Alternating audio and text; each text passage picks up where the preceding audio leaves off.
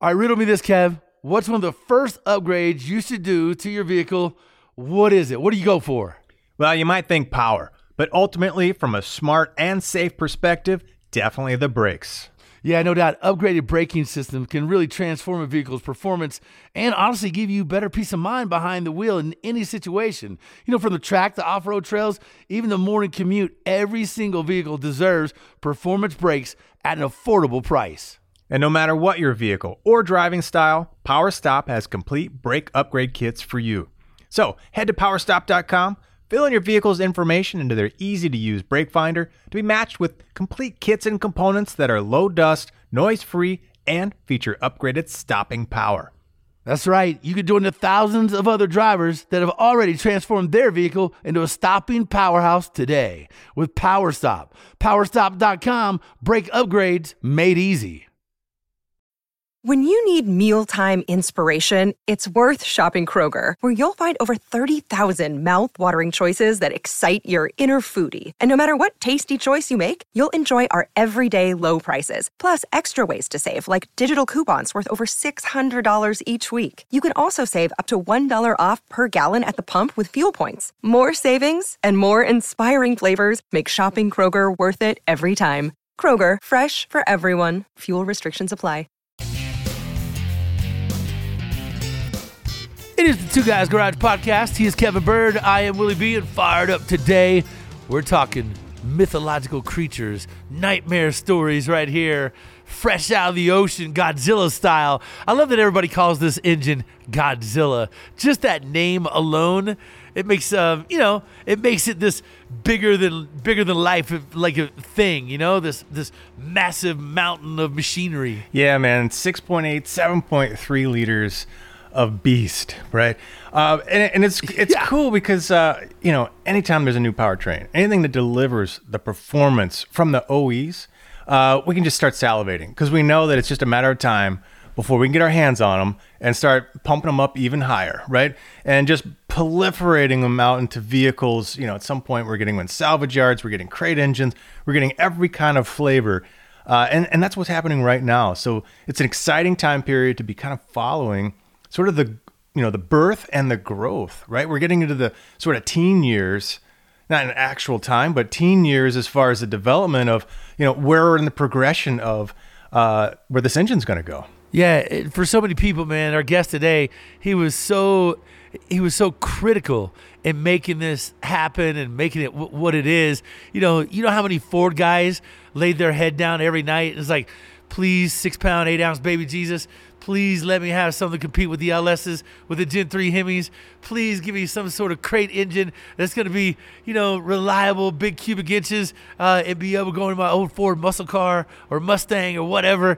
And really their prayers were answered. Oh, answered in a big way, right? Like it is the largest of, performance-oriented V8 engines in quite a long time. I don't know if we really have a small block or a big block anymore, but I mean, it is on the, borderline of big block kind of, size and performance. Well, 7.3, it's 61 cubic inches per liter. So 7.3, that's 445 cubic inches for you old school guys out there. Like 445, like the biggest motor Chevy produces at 454. Ford had the 460, but Chrysler had the 440. I mean, that's big. That's big time numbers. That's big time cubes. That's most definitely old school big block size. And now you put the modern technology in it, and the moon's the roof. Yeah. Well, Willie kind of mentioned we've got essentially the godfather of this engine, right? The guy at Ford who at one point was director of Ford Performance. But Ford said, hey, that's great and all, but that's not what we really do. We develop and sell vehicles by the hundreds of thousands of millions. And we want you to get out of that little playground over there and really help us out. Cause this is the guy, he's about as sharp as they get, right? Executive at Ford Powertrain. And on the side, right, he's one of us. He's a racer at heart. He's been pushing the 5.0, the old 5.0, right? The small block Ford 5.0 and Fox Body drag racing forever, right? You can go at any local track and there he'd be. So, kind of one of those rare birds where got all the engineering savvy, The corporate savvy to go along with it, and the racer's edge as well. So this is quite a combination. But now he's in retirement, and he is having some fun helping to build that aftermarket around this motor. Yeah, man, I can't wait to chat with him. Brian Wolf joins us next. It's the Two Guys Garage Podcast. Kevin Bird, Willie B. We're back after the break. It is the Two Guys Garage Podcast. He is Kevin Bird. I am Willie B. Fired up. We have Brian Wolf, the man who really was kind of the genesis of this 7.3. You look at what it took, what a kind of a juggernaut, trial that was that really put that passion and carry that engine throughout all those hurdles and all those meetings, and how many times he was told no, and that's not us, and we probably shouldn't go that route. I'm sure that was just a monumental effort on his part to get it done, but now you got something you can really, truly be proud of, and something that may be a game changer for Ford. Yeah, well, sure. The without repeating too much of what we talked about back, I think is early in 21, the program wasn't as hard to push through the corporate hurdles as one might think. Again, we did. Ford has a lot of great overhead cam engines, but when we put this in production, truck-focused RPMs that we're looking at, and then getting to that small package size, with the push rod, which allowed a lot of complexity reduction. Like I said back then, it was a lot easier to sell to the corporate guys, a little harder to bring the smart technical guys along, like Kevin, that love those overhead cam high-tech engines. But I do want to talk a little bit about, on the intro, this small block, big block thing, all right? So the way I look at this thing is it's kind of like a factory stroker. Back in the day when there were truly big blocks, made in the 60s and 70s, look at the compression height of the pistons. There are 1,700, 1,800, and a guy would do a 351 stroker and make a 410 out of it, or a 427, even like I used to run when I raced X275. And, you move the pin up, you get the smaller skirt piston. So this kind of, in this day and age, it really incorporated all that. So basically Ford did the work for the guys, so they don't have to make their own small block stroker. Ford kind of did it for them. But I do believe you're going to see a lot larger cubic inch Godzillas coming, this year with some of the cranks. Potential on some numbers that you've heard. What are some, some of these stroker numbers that you've heard these guys successfully put together as a package? Okay, no, they're. I would say no one's put them together successfully as a package yet. It's just talk at this point. But I've heard people talk. The stock stroke is just about 4 inches for talking purposes. I heard one guy that wants to go 4,700 on the stroke. Whoa. And I thought, and I said, that's going to be a true kind of like super one-off, 18 millimeter pin, so you don't pull the pin out of the bottom of the bore, things like that. I myself wouldn't want to, it's just doing it to say you did it, as opposed, I think, to being super practical. But I do think there you'll see some pretty big numbers, both NA and boosted, in 2023, because there's a lot more people working now on these things. And, I'd be pretty surprised with stock block, stock head, stock crank, NA. You don't see numbers, north of 900 this year, maybe even four digits, NA. 900 NA? Yep. Wow. And the reason I'm real confident in 900. Beyond that, I'm not as confident, but you got to remember. Wait, stock heads, stock crank, stock head castings. Stock head castings, yeah. Wow. Because, we made 800 horsepower with a boosted motor with the blower off of it. So lower compression, wrong cam, and that had, I just didn't have the dry sump on it at that point. So 900 is going to be real. How much north of 9 we can go, we'll find out. That's 800 with your hands tied behind your back, right? Yeah. Right? The wrong configuration's making 800. So, yes, yeah. Yeah, I could see that walk. Yeah. So, again, it would be, mechanical roller. It'll be a, it'll be a real deal. It won't be, a cam and lifters and a slight bowl cleanup. It'll be, it'll be a serious piece to get that type of power. But, on the other hand, we've done considerably north of 700 with just, an 11-to-1 motor, hydraulic roller, and a nice intake on them, stock oiling system. Did you ever think you'd see a day where a stock engine, stock components, you could twist on it and make upwards of 1,000 horsepower in a, that's no power adder. That's naturally aspirated. That's unbelievable to sit here and discuss that number and that it's actually achievable. It's crazy. Yeah, I think you'll be seeing numbers pushing that. Like I said, we'll see. There's some, again, really good people looking at the motor now, and I think north of 2,000 boosted, is going to definitely be there. We have a personal shop goal to run a 6-second quarter mile with a pro-charged stock block, stock crank, stock head casting engine this year. We went last year. We went 460, 161 to the eighth. Lifted at 495 into the pass, pulled the chute at 1,000 feet, and still went 772. Wow!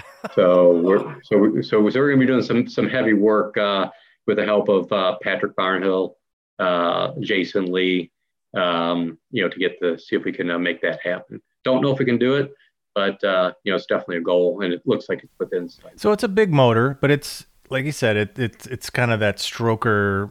It's a big small block with some stroker to it. So it's not the lightest components, right? You've got still a push-rod architecture. So, that's limiting sometimes the valve train speeds. But if you're really projecting out, right? If we're thinking 900 is capable in 23, right? And we work on some of these masses and other issues. Where do you think the end of the rope is for this thing? Naturally aspirated, because boosted is just, not breaking stuff. I believe, I said this at a couple of forums. I said, this year, I don't know who will do it, but I think someone will do 1,000 NA with the stock head casting. There's a couple companies, can't say anything about in much specific detail because of NDA signed, that are working on cylinder heads. But for me, so much of my racing, from way back, like you said, Pro 5.0 days and before that, I ran a small block Ford, but, it wasn't a factory block. It wasn't factory heads. It wasn't factory crank.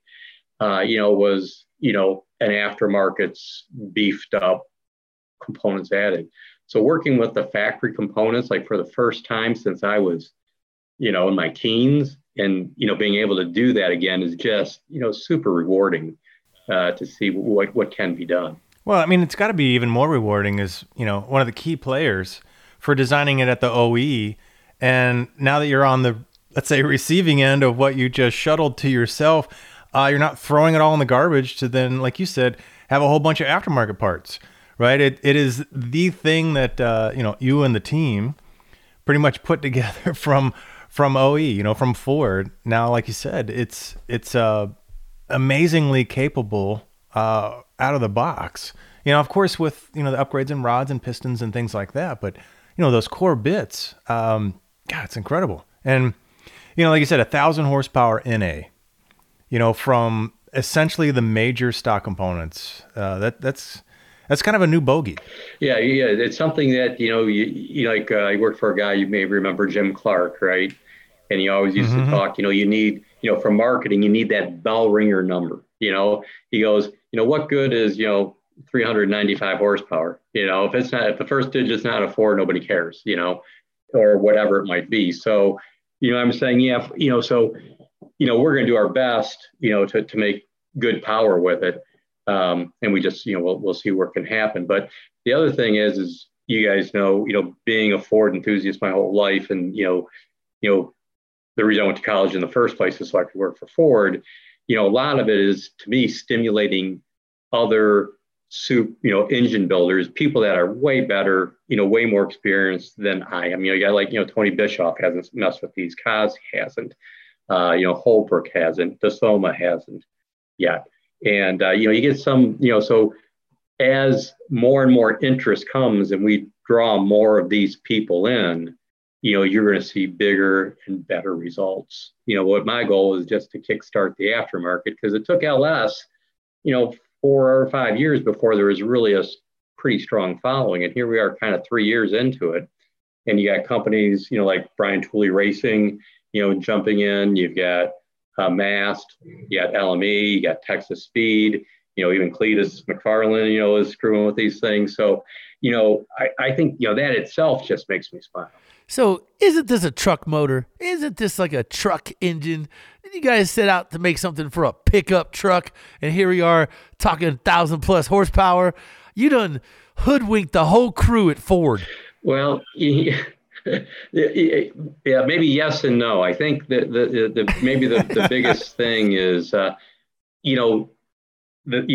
is the size, right? Because, you know, fitting this in cars, like, you know, a lot of people will say, oh, I wish the 6.2 like got the same love, you know, the 7.3 did. But, you know, the 6.2 was kind of like the 427 single overhead cam, Boss 429.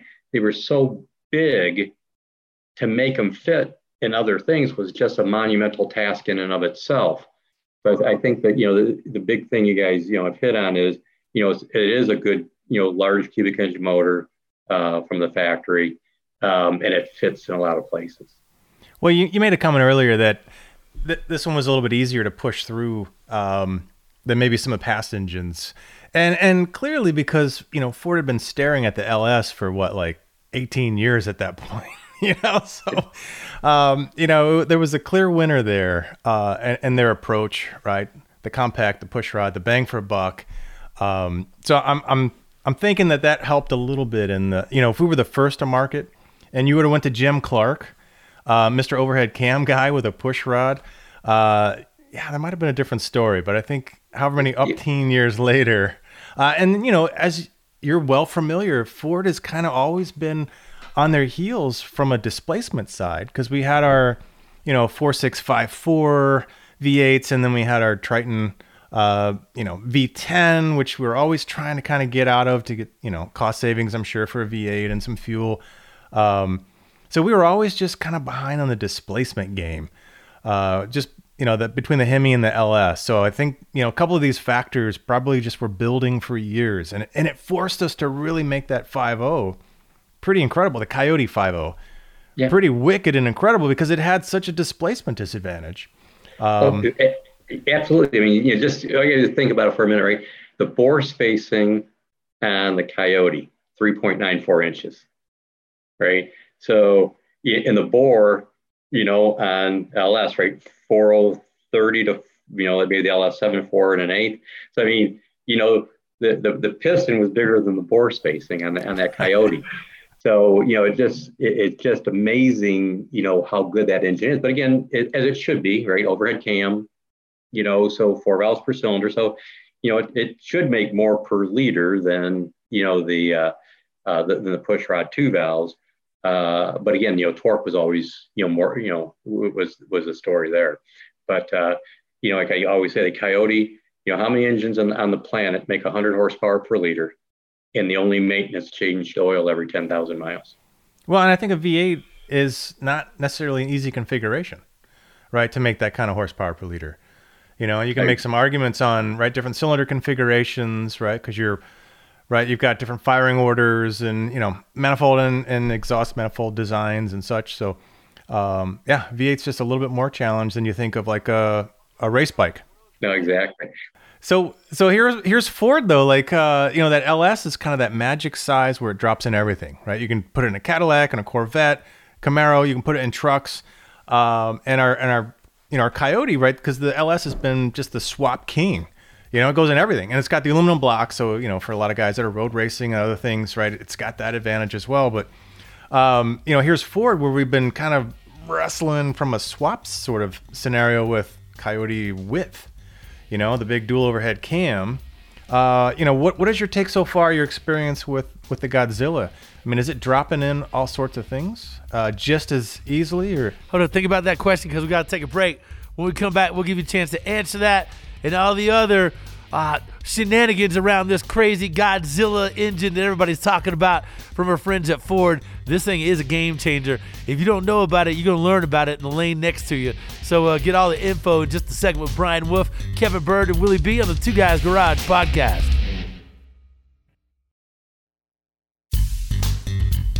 It is the Two Guys Garage Podcast. He is Kevin Bird. I am Willie B. Before the break, we were asking Brian what's he seeing as far as swaps go. You know, it was sort of difficult to get that, you know, as nasty as it is, that Coyote 5.0 liter is something to brag about. But the swap capabilities are kind of limited because it's just a wide engine. Now, this nasty Godzilla, it's called Godzilla because of the numbers, not because of the size, right, Brian? It's actually pretty adequate for things like, you know, putting in your old muscle car, putting in your hot rod, souping up your old Fox body. Tell us a little bit about what you're seeing. Yeah, you know, it's really being seen in all of the above. You know, the Fox body Mustangs is an easy fit. In fact, with a little relocation of the steering shaft, you can even use the stock truck exhaust manifolds, you know, aiming rearward and hooking an exhaust up. But a lot of the older vehicles, Ford had that front sump, and that was a bit difficult to do with keeping all that stock geometry. So a lot of the guys are doing resto mods and putting, rack and pinion steering in it, and, you know, then allowing the rear sump. But there are companies like Indy Power Products that makes a front sump conversion for it that's available. But we're seeing it, I mean, a lot of Broncos, a lot of the old F-Series, you know, people are jumping on. And then I think even more practically, there's these takeout engines that Amazon bought a bunch of F-Series chassis, and they're taking the engine out with the 6R140 transmission. And you got some guys that have older Ford pickups, you know, because, you know, Fords go forever. They got, you know, hundreds of thousands of miles on it. And instead of, you know, refreshing what they have, you know, just drop that new powertrain in.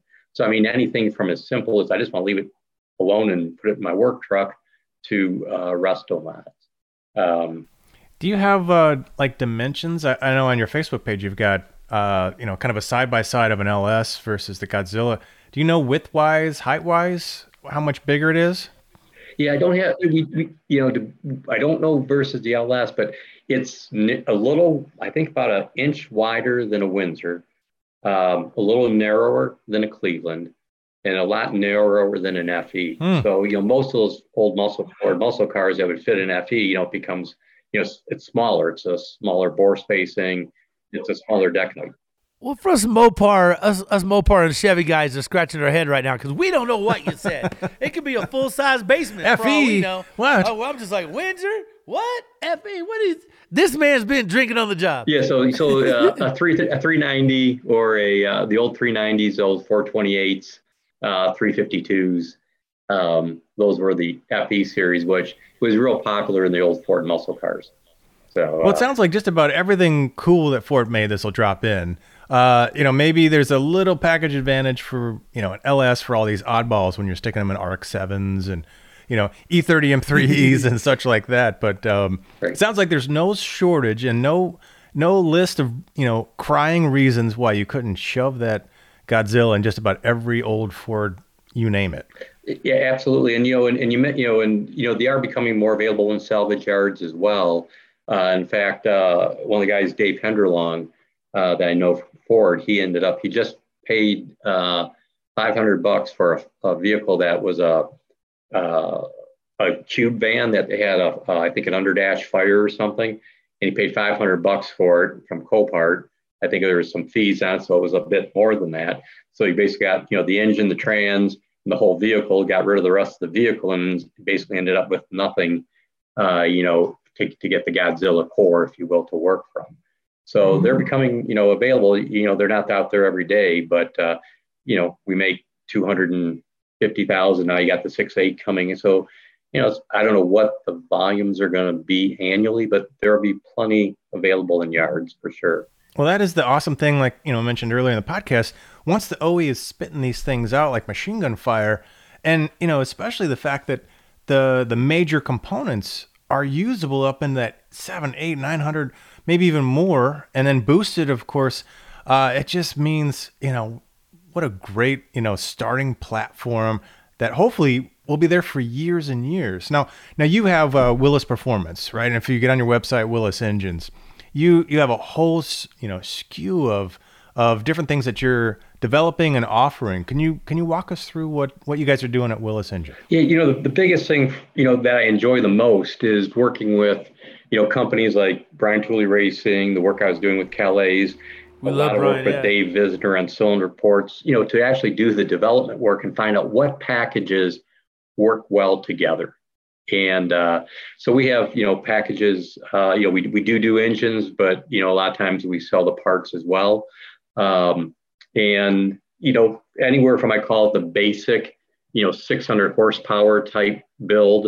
In fact, we just have one now that we've adjusted the cam on it a bit. It's a 630 foot-pounds, 630 horsepower with just, you know, with the stock intake, stock throttle body, no trickery with a bell mouth on the end of the throttle body, dyno headers on it. And, you know, it's just, it's an 11-to-1. No, it's a stock bottom end. So it's a stock pistons, rods. It's a cam, a little bit of head porting, and, you know, makes numbers like that. So, you know, there's a lot of interest for just, you know, the average guy. It's not that easy to get that much power out of an LS, as good as the LS architecture is, because of the cubic inch, you know, advantage that the Ford has from the factory. Even though the LS, you know, I do want to make a couple of comments on the LS, even though, you know, it is a great engine, I don't want to take anything away, but if you flip it upside down, it sure looks like a 1991 modular, right? Deep skirt block. We never had a deep skirt block until the LS. Yep. And the other thing I love about the LS is those symmetric port spacing, like, you know, Chevy never had from the factory, and, you know, but Ford did. So there's a lot of robbing back and forth. Well, I call it benchmarking, right? You know, you're silly if you don't look at what the competition's doing, and then take the best of the best of the best, and then, you know, put it together and make something good. And I think that's what we all do. You know, every OE that's, I think, you know, smart about the way that they're developing their new products. Here's my question for you, Brian. If you had your druthers and could pick any old school muscle car, like, say, a Super Cobra Jet, you know, those cool Torinos that are really cool, or a Galaxy or whatever, what old school Ford muscle car would you like to see your Godzilla in? You know, it's a tough question. I'm torn between two. I love the 69 Mustang. I think that just it's timeless elegance on the styling, but I still own my first car that I bought when I was 15, which is, it was a 1969 Fairlane Cobra. So that was a 428 Cobra Jet Fairlane. And that will see a Godzilla. I probably won't be buying a 69 Mustang. Amen to that, man. All right, well, make sure you guys check out our show, air weekends on the Motor Trend Network. Check your local listings. Episodes also now streaming on Motor Trend Plus, which is a great way to find us. Thanks to our guests, Mr. Brian Wolf of Willis Performance and WillisEngines.com. Find him online. Kevin Bird, Willie B., our producer, Scoop, and executive producer, Mr. Bob Ecker. Yeah, and don't forget to check us out on our website, TwoGuysGarage.com. Check us out on social. We're everywhere. Instagram, Facebook, Twitter, at Two Guys Garage. This podcast is copyrighted 2023, Brenton Productions Incorporated, all rights reserved. All right, man. I'm anxious to see that in your Galaxy. And, yeah. Fairlane. Even better. No, between the Galaxy, I had a Galaxy Ranch Ranchero wagon, a 64 that was pretty cool, but well underpowered. Question for you: if you had your choice to go back and capture any of those old muscle cars back in the day, would it be that Fairlane? You know, the Fairlane was no. I you know, the one I really love. I mean, that 69 Mustang, 6970 Mustang body style was the one that I just. I every time I look at them now, I says, "What a beautiful car!" But, you know, the Fairlane was something. You know, I bought it. I was in high school. I paid $375 for it. It had 42,000 miles on it when I bought it. And it was kind of a cool story behind that. I don't know if you got the time, but it was the kid was thrown in jail multiple times for racing on the street. And we went to court. He came from a fairly wealthy family in Grosse Pointe, which is a nice part of the Metro Detroit area. Hey, we know the movie. We know the Grosse Pointe Blank. Yeah. Yeah. And, when he went to court, the judge said, you know, you're a nice boy from a nice family, but you obviously have a discipline problem. So you can go to jail. I don't remember what the jail time was, or you can join the service to give you discipline. What do you want to do? And he joined the service. Dad was left to sell the car. The car was really good shape. Wow. And even so much when I was working and my dad and sister went to pick it up, he said, well, we won't be home then. So we'll leave the car in the garage with the title signed. Just leave the money on the kitchen table and take the car. Wow. That could have been a really big day. Yeah, right. So yeah, that's kind of interesting. Yeah, still have it. Well, no love for the Maverick, the underrated Ford offering. Oh no, I like Mavericks are nice, but just it's not the top of my Ford list. I like the Maverick. I know. I'm just giving you hell. That's an awesome story, man. I'm glad you still got that car. Keep it alive. Even better with a Godzilla engine underneath that hood, man. Awesome catching your time, Brian. As always, mad respect. Keep up the great work, man. And we'll support you on this end for sure. Yep. No, I appreciate you guys taking the time to talk to me. It means a lot to me. So thanks very much. Right on. Appreciate it, Brian. Hope you guys got some good scoop on what's coming out and what's on the way for big power out there. So we will catch you on the next Two Guys Garage podcast. 1,000 horsepower. Yeah. It ain't. Two Guys Garage Podcast is produced by Brenton Productions. For more episodes, visit iHeartRadio, Apple Podcasts, Google Podcasts, Stitcher, Spotify, or wherever you listen to your favorite shows.